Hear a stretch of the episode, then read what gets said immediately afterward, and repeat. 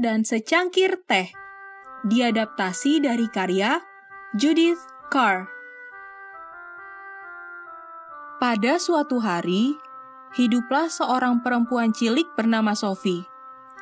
Ia sedang menikmati secangkir teh bersama ibunya di dapur rumah mereka.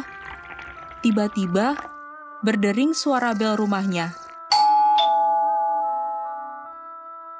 Siapa tuh ya? Sepertinya tidak mungkin abang tukang susu. Kan ia sudah datang tadi pagi. Kalau mas tukang sayur, sepertinya ini bukan hari ia seharusnya datang. Apalagi ayah. Mana mungkin ayah memencet bel pintu? Kan ayah punya kunci sendiri.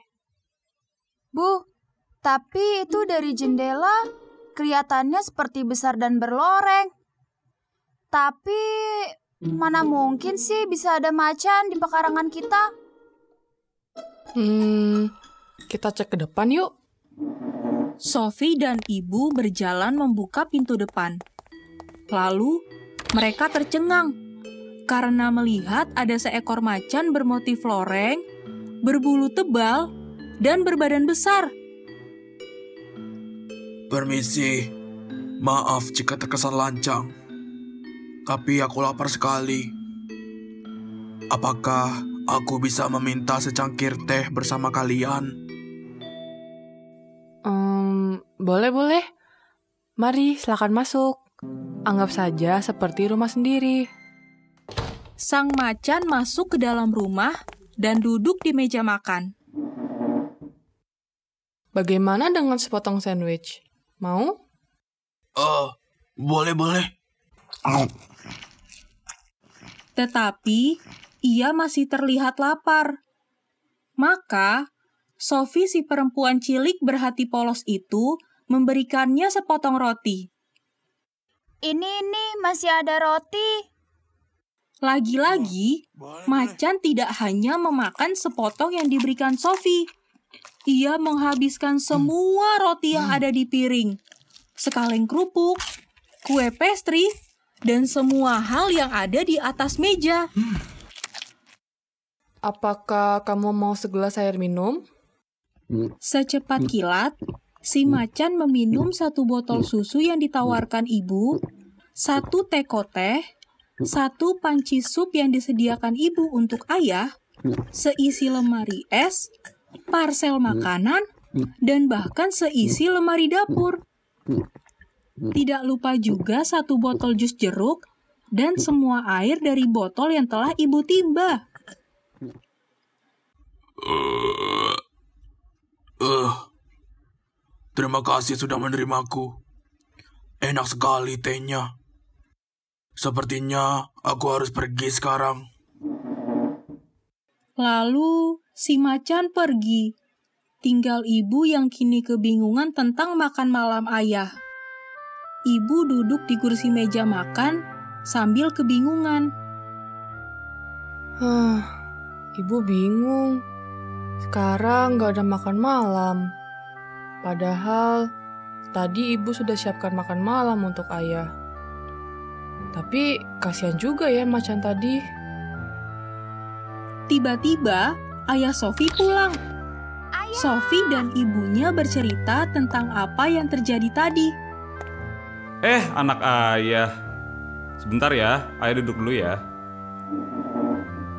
Hah, lelahnya. Makan malam apa kita hari ini? Ayah, tadi ada macan. Menumpang minum teh. Aku sudah siapkan makan malammu tadi. Tapi kasihan sekali ayah macannya. Dia sangat kelaparan kayaknya. Susu, sup, air minum, biskuit, pastry, roti, semuanya ia makan. Oh iya? Tapi kalian baik-baik saja kan? Iya kok ya, tenang aja. Nih lihat, Sofi sama ibu masih utuh kok. Hah, syukurlah. Hmm, gimana kalau sekarang kita makan di luar saja? Asik, ayo ayah. Lalu, Sophie, ibu, dan ayah berjalan menelusuri kota yang sudah gelap. Ditemani oleh lampu jalan dan lampu kendaraan lainnya, menuju restoran terdekat.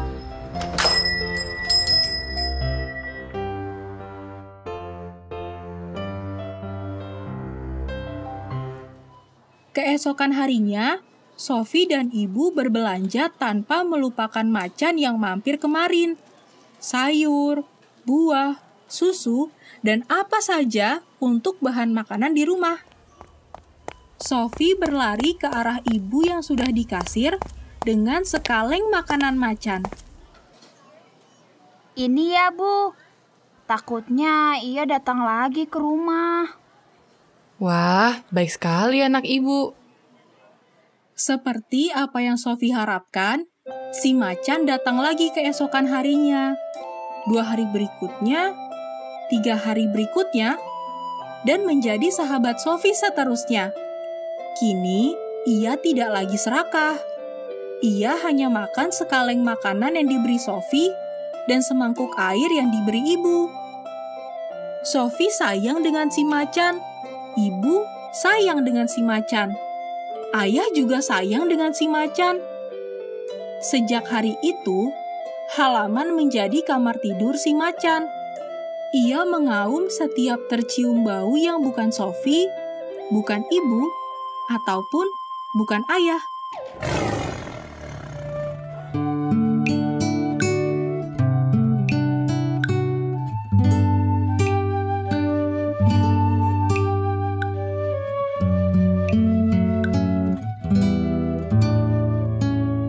Sudah malam, ikan bobo.